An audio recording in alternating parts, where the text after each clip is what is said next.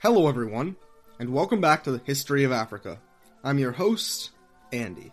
Last episode, we transitioned from the world of mythology into the earliest stage of what can truly be called Merina history, with the rule of Andriamanelo, the first king of Imerina. Or was he? You see, you could make a pretty good argument that while Andriamanelo may have ruled first, that it was his son who created the majority of the institutions and structures that would form the basis of the Merina Kingdom, and therefore is the true deserver of the title, First King of Imerina. In this episode, let's learn about the eventful life of Ralambo, who might not have been the first Merina king, but was responsible for the creation of the Merina Kingdom. Season four, Episode five, Ralambo, the Miracle Child. As we mentioned in the last episode, dating events in the early Merina Kingdom is rather difficult. While the majority of scholars agree that Andriamanelo was a real historical figure who ruled sometime in the sixteenth century, that's still a century-long window. As a consequence, his death date is also uncertain. fifteen seventy-five is the most popular guess for the time of his passing, but it's just that, a guess. Similarly, the birth date of his son, Ralambo, is also a mystery. However, while we don't know the details of when he was born, the story surrounding the birth of this future king is certainly fascinating. The arrival of a new child into the world is always a stressful time, but according to the Tantara ny Andriana, the circumstances surrounding Ralambo's birth were especially tense. While Andriamanelo and his wife had conceived six prior times, four of these children had been either stillborn or miscarried. Two young boys managed to survive into infanthood, only to die during the botched circumcision performed by their father. So, despite being the sixth time his mother was pregnant, if he survived the birth, Ralambo would be an only child. His parents were understandably quite paranoid that their seventh child would meet a similar tragedy before his birth, so they went out of their way to try to ensure that he received safe passage into the world. His mother consulted with a group of Vazimba oracles on how she could protect her unborn child and guarantee that he was given a chance at life. The seers informed her that she should move outside of Alasora to rest before she went into labor. In a small village on the outskirts of town, she went into labor on the first day of the new year, and miraculously, her son survived. As the mother sat, resting with her newborn, she noticed a wild hog, or lambo in Malagasy, lying dead outside of the house. Perhaps feeling like this dead animal must have had some relation to her son's survival, his mother named him after the beast, Ralambo, translating something like Lord Hog or Mister Pig. Ralambo's birthday on the new year, which the Malagasy lunar calendar places in the first month of the year Alahamady, would go on to become one of the most prominent public holidays in the Merina Kingdom. If you'd like to learn more about Alahamady Bay, or how New Year's was celebrated in the Merina Kingdom more generally, then you can watch our new premium episode on the topic by supporting the show at patreon.com slash history of Africa. You can also support us if you want to listen to the show ad-free, listen to exclusive behind-the-scenes content, or if you just want to help us keep putting out this free educational program. And to those already supporting the show, thank you. Now, apart from this likely apocryphal legend, the early childhood of King Ralambo is largely enigmatic. From what little we can gather, the impression we have of Ralambo is that the young prince enjoyed a coddled but suffocating childhood. From an early age, Ralambo was afforded little, if any, agency or responsibility in his life. Despite the fact that, as we'll see, it became commonplace for Merina princes to play a major role in their parents' government, there was never any reference to Ralambo being entrusted to lead a battle or administer any part of the state during his father's reign. And honestly, this isn't all that surprising. Given the ill fates of his many brothers and sisters, it's certainly understandable that Andriamanelo was a little overprotective of his only living son. Ralambo's only responsibility was an unfortunate one: to carry on the family dynasty through a reluctant marriage to his inbred cousin slash cousin once removed, the daughter of his aunt and cousin who he was forced to wed. When his father eventually passed around fifteen seventy-five, the succession of Ralambo to become the next king of Alasora went smoothly, with no serious internal challenges to his rule.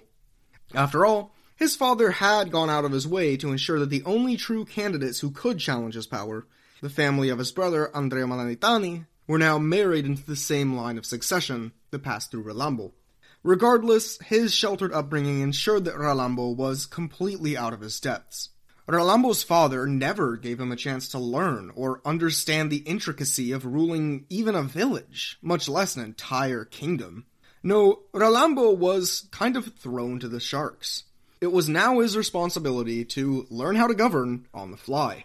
While this lack of experience may have been a challenge in his early years, though, I think we'll see that, in some regards, it might have worked to his benefit. Like his father, laying out an exact chronology for the life of Ralambo is difficult, as the majority of sources which describe his life do not concern themselves so much with the order or context of events, and instead act as isolated snapshots of his various accomplishments, reforms, and anecdotes attributed to him more generally.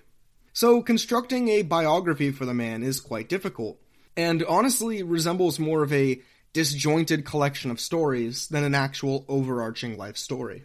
Despite the lack of chronology, though, some constantly present themes within these retellings allow us to connect the biography of Ralambo into something resembling a cohesive understanding. Given that his father had never provided him opportunities to practice leadership prior to being thrown into the position of king, it shouldn't be surprising that Ralambo's philosophy of how to run the burgeoning Alasora state varied dramatically from that of his father. After all, while Andriamanelo might have instructed his son in his philosophy of rulership, he had never allowed Ralambo to truly dip his toes into leadership and become accustomed to it. It's kind of like, in a game of football, you have an old veteran quarterback who gave his young backup all sorts of advice, like, here's what you do in this situation, and here's what you do when this happens, but never lets the kid actually touch the ball during practice. So, when it came to this period of rulership, Ralambo largely had to wing it. As a result, Ralambo went his own way, and turned away from many elements of his father's governing philosophy. One of the major themes of Andriamanelo's reign was the attempt to rectify a feud with his brother, which of course ended in his brother's violent death, and a promise to his mother that the brother's line would one day inherit the kingdom. The solution was to set up a very incestuous series of marriage arrangements, in which Andriamanelo's sister married his nephew, and then their daughter married Ralambo. And keep in mind, this whole ordeal took place in a culture where incest is just as taboo as it is in most of the world today. It wouldn't surprise you, then, to hear that Ralambo's arranged marriage to his cousin-slash-cousin once removed, a woman named Rafozito Hinamanjaka, was not necessarily a passionate one. Now, there's nothing that shows that he had anything against her as a person, and the two did have a pair of sons together, but it's clear that Ralambo had no genuine romantic passion for his cousin. With that in mind, it's not surprising, then, that one of the first things he did after his father's passing was immediately look for a new wife. Now, divorce was a common and accepted practice in Malagasy society, even in the sixteenth century, but that option wasn't really on the table. After all, the notion that Andrea Malanitani's family line would one day inherit the kingship, passed down through Ralambo's cousin-wife, was a crucial pillar in reconciling the potential anger stemming from the old prince's assassination. To solve this dilemma, that is, to be able to marry someone he actually had passion for, and to maintain the political obligations of his marriage to his cousin, Ralambo came up with the solution: polygamy. Prior to the rule of Ralambo, marriage in the Malagasy highlands was strictly monogamous, which was quite unusual. Like many elements of Malagasy culture, the norms of marriage are a product of the mixing of Austronesian and African cultures. Polygamy was common in the cultures of the western and eastern coasts of Madagascar, where Bantu cultural influence was more prevalent. Meanwhile, while many Austronesian cultures also practiced polygamy, the main Dayak group which settled Madagascar was, for the most part, monogamous. As a result, the Highlander cultures were more strictly monogamous than their coastal counterparts. Ralambo, despite the presentness of this cultural norm, saw himself as an eligible bachelor whether he was married or not. According to the Tantara, Ralambo's desire for a new romantic partner was no secret, and, if anything, basically public knowledge, and it is within this context that one of the best-known stories involving Ralambo takes place. On an otherwise ordinary day, a royal servant was out strolling when he encountered a group of young women. All of the ladies were quite pretty, but one of them stood out for her particularly good looks, a woman named Rafotsy Marobavina. The servant, knowing that Ralambo was on the hunt for a baddie, ran back to the king and asked if he should propose to the beauty on Ralambo's behalf. Ralambo was like, yeah, and the servant quickly ran back and approached Rafotsy Marobavina and asked if she would be interested in meeting the king. Knowing that the king was married, she said no. Rafotsy Marobavina was not interested in being a concubine or side piece, and made this clear. When Ralambo ordered the servant to propose again, the lady stated that she would only marry Ralambo on the condition that she was treated as a full queen, to be a fully respected and fully privileged member of the royal family. Additionally, Ralambo would have to treat their wedding as if it was his first marriage, a whole event featuring the proper gift-giving and celebration. Likely against her expectations, Ralambo agreed, and, to make matters even smoother, apparently Ralambo's first wife was perfectly fine with her husband getting hitched. After all, she likely had no romantic passion for her cousin either, so if he wants to find someone that he's actually interested in, uh, good for him, I guess. And just like that, the two were married. Rather than causing an uproar in the public, as you may expect, the marriage of Ralambo to his second wife permanently transformed the Heinlein-Hoffa's conception of marriage. While monogamy remained the more standard, default form of marriage, especially among working people, polygamy became a normalized and eventually widespread practice among the elite classes of royals and nobility. Polygamy would also bring a fair number of challenges for Malagasy society after its immediate introduction, though. Namely, the practice of polygamy dramatically increases the number of descendants that a single man can feasibly produce. This is especially troublesome when being descended from a given man is a crucial element of political power. You know, like in a hereditary monarchy. If too many people with relations to the monarch are out there, it can lead to succession disputes, or, also concerningly, can result in giving out a glut of titles and artificial offices in an effort to soothe the anger of those potentially rebellious claimants. After all, each member of the royal family is going to be expecting to receive some position of authority in their life, so the natural response when there aren't enough titles to go around is to invent some. This can work for a while, but over time, title inflation can result in inefficiency and ambiguity in who should be doing which civic task in which jurisdiction. Ralambo, demonstrating a great deal of foresight, knew that the problem of title inflation would begin to run rampant if he had a large number of descendants. In fact, the problem would be even more severe in his case, given that his children would be classified as coming from multiple lineages. After all, it was the lineage of his wife, the granddaughter of Andrea Malanitani, that gave his children the legitimacy to rule, not his. He needed to create a system which differentiated and clarified the social role played by his future descendants and their own children as well. And that's not even to mention the role that would be played by the children of his aunts and uncles. I mean, how distant of a relative is distant enough to not warrant social privileges and titles? If some random uncle comes wandering out of the woods and demands a title and land, how much, if any, should he receive? And what about a second cousin? Or third cousin once removed? It's kind of like when you win the lottery and all of a sudden your entire family wants to get to know you. Would Ralambo's descendants end up like winners of the lottery, with obscure family members they've never met before oozing out of the woodwork looking for favors?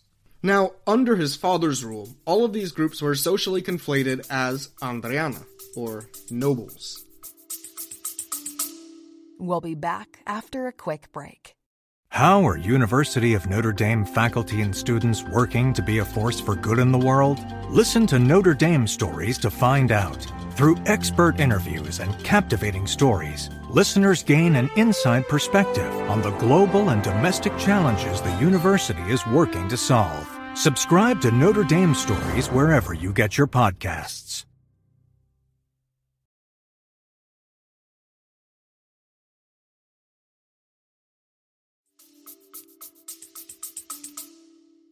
These relatives were given often arbitrary areas of authority, typically a village or piece of countryside to govern, and maybe a plot of land in which they'd establish a new settlement. To prevent future ambiguity over who was responsible for which domains, Ralambo decreed the division of the Andriana class into multiple subclasses based on lineage, which much more strictly limited who was allowed within its ranks. To prevent future dynastic disputes, Ralambo subdivided his sons and daughters into multiple subclasses of nobility. For starters, there was the San Ralambo, or Sons of Ralambo. The San Ralambo consisted of the children that King Ralambo had with his other wives, not those had with his cousin.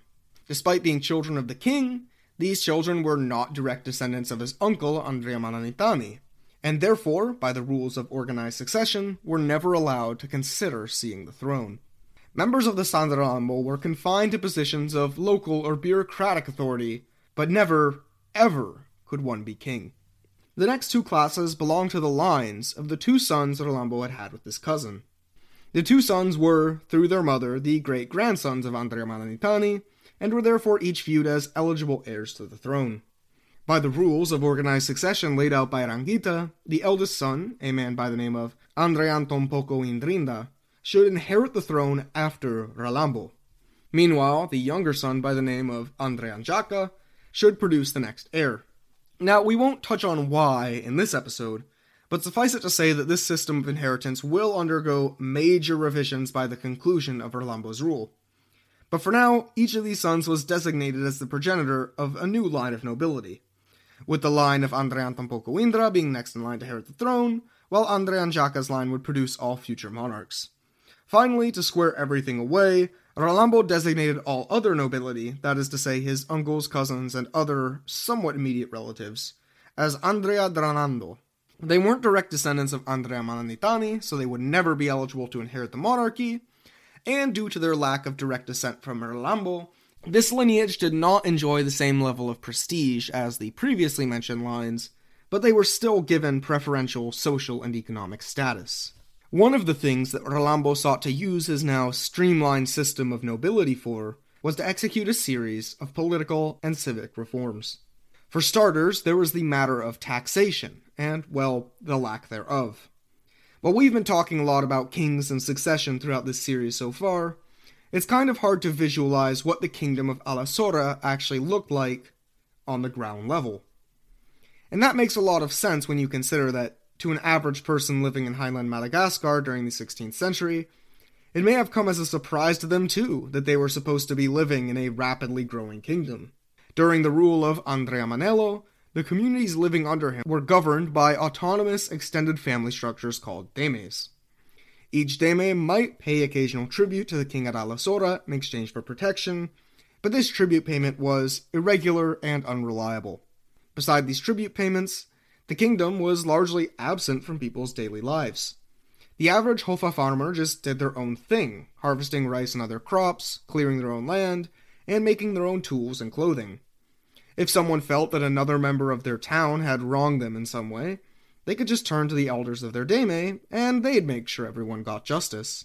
This system of decentralized government had its strengths and it had its weaknesses, with the biggest weakness by far being the lack of efficient taxation, denying the central government from much of its potential revenue. Ralambo set out to solve this problem by creating a new localized power structure to supersede the authority of the local demes. He divided his kingdom into numerous plots of land called Menakely. The Menakely, usually translated to as fief or duchy, were then assigned to various Andriana, who were supposed to rule over the local people, enforce the king's laws, raise manpower in times of war, and, most importantly, enforce a new head tax, through which everyone in the Menakely was charged a flat sum of money or resources in exchange for the king's protection. Additionally, the people in the land would be subject to a system of fanompoana, or conscript labor. In the fanompoana system, Hofa and enslaved workers were occasionally drafted to build large projects, sometimes local projects on behalf of their Andriana, or sometimes as part of a large coordinated draft to work on royal projects. These new systems of centralized taxation and conscript labor came to the enormous detriment of the working classes. Taking workers off farms often resulted in their families undergoing a period of intense poverty, and when the worker came back from their period of fanompoana, a significant portion of their income was still snatched by the local nobility in exchange for this vague notion of protection. On the other hand, it did allow for more concerted uses of collective wealth and labor. Throughout Merina history, any state project, one as small as a local well, or as large as a wall or castle, was driven by the force of fanompoana labor behind its creation. As if reforms to the financial and governmental system of his kingdom weren't impactful enough, Ralambo also sought to transform the way that his kingdom maintained its legitimacy. Now, Ralambo himself had just placed a lot of responsibility of daily governance, and therefore a great deal of material power, into the hands of his relatives. While this had worked as intended when it came to centralizing power and authority, it also highlighted the precarious situation of the Alasora kingdom. While his father had sought to balance the authority within Alasora on the ground of familial relations, Ralambo knew that such a system was fragile. Even though he was theoretically the one in charge, what could he do if, say, his relatives turned on him and stopped supplying him with men and material? He'd be completely helpless.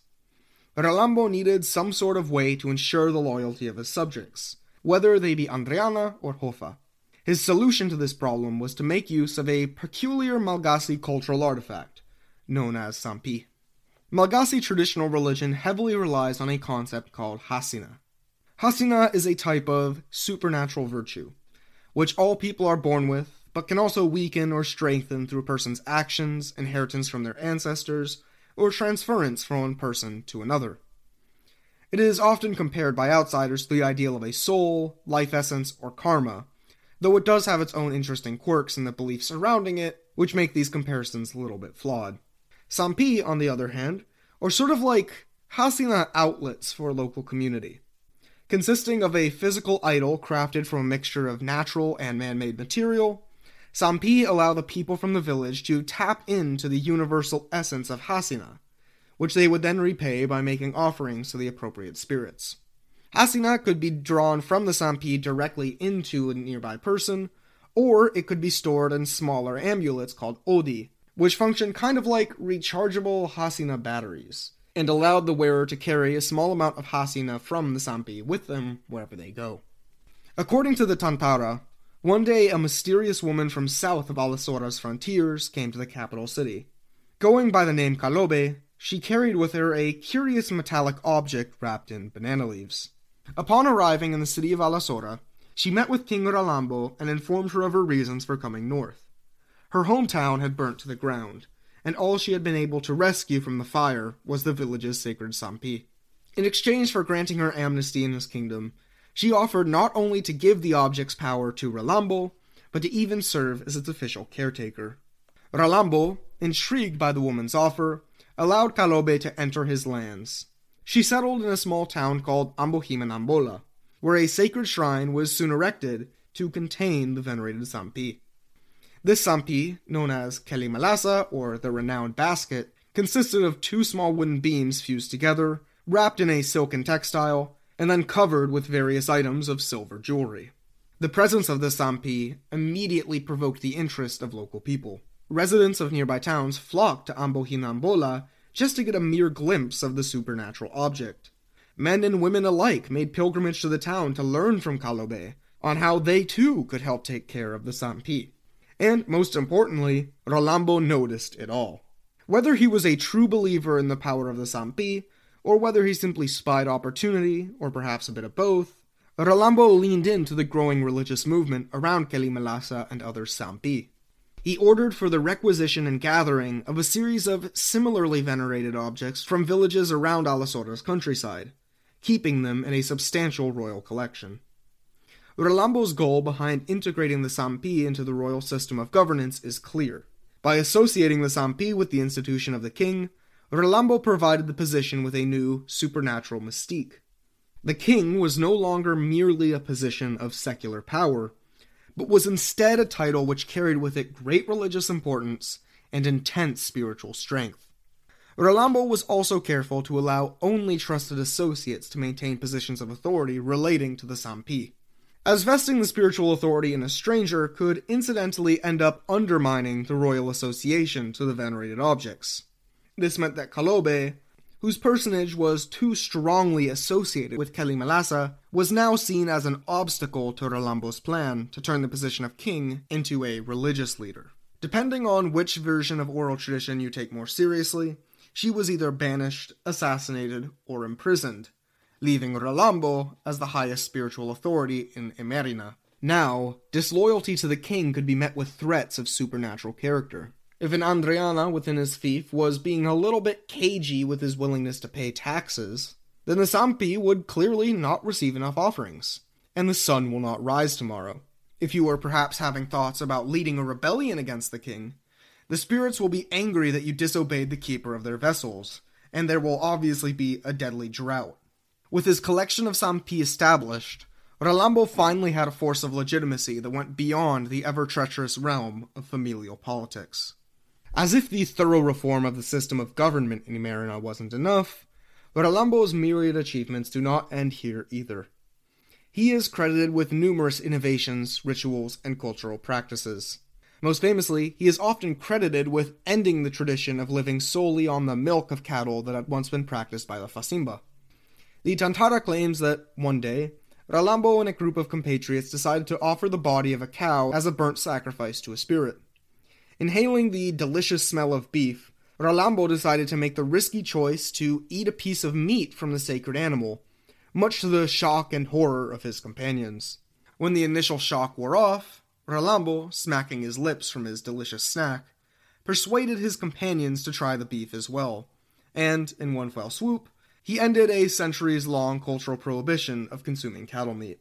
Of all his reforms and innovations, though, by far the most iconic change of his rule was the introduction of a new national identity to the people of his kingdom in highland Madagascar. With full hindsight, Ralambo's rule has a continuous theme which permeates many of his decisions.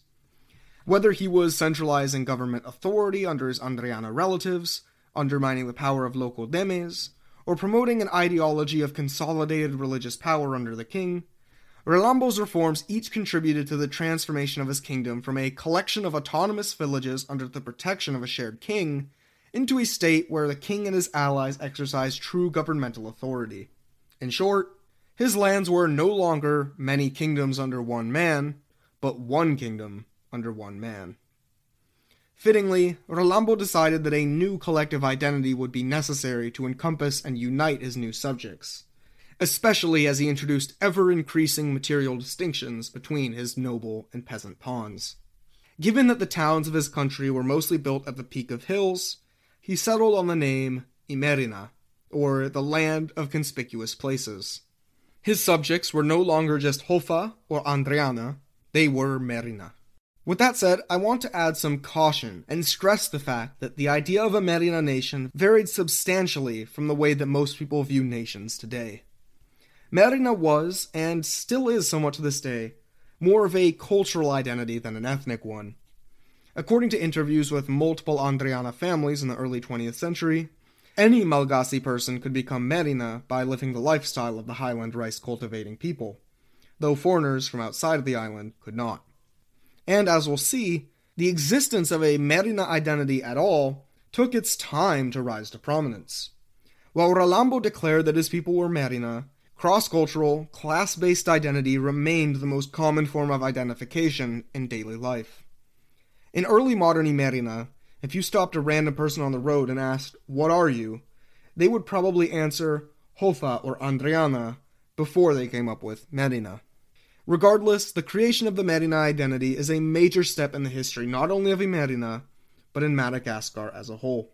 And speaking in Madagascar as a whole, the latter half of Ralambo's rule would see the king swamped in various military conflict with larger, stronger, and more technologically advanced kingdoms from other parts of the island. But before we can get into Ralambo's war, I think it's time for us to take a quick break from the ongoing story of Ralambo's time in power, and learn more about his soon-to-be rivals. What was going on in the rest of Madagascar during the rise of Imerina? Join us in our next episode, as we explore the rise of the first true empire in Malagasy history, one which dwarfed the Merina Kingdom in power and prestige for the next century, the Kingdom of Sakalava. Thank you for listening to the History of Africa podcast. If you like the show and the free education we provide, then we would love it if you could support the show. You can do this through supporting us monetarily at patreon.com slash history of Africa, providing the show with a rating or review on whichever platform you listen on, or sharing the show with anyone who you think might be interested in learning more about African history. This episode is brought to you by our supporters on Patreon, including Naomi Kanakia, Io Fagbamie, Morgan Blackmore, Sarah Penza, Dimitri, Manuel Zaudi, Alexander Travis, B B Milliam, Conrad Schwenke, Travis Bell, Johnny Knowles, Godfrey Sebalavie, Diz R H, Evan Edwards, Pascalin Wakocha, Joe Maxwell, Nkechi Nwabodike, Sheuno Larontimain, Kwacho Amankwa, Douglas Harder, Craig Bolton, and Samuel Badu, among others. Thank you all for supporting the show. It really, really means a lot.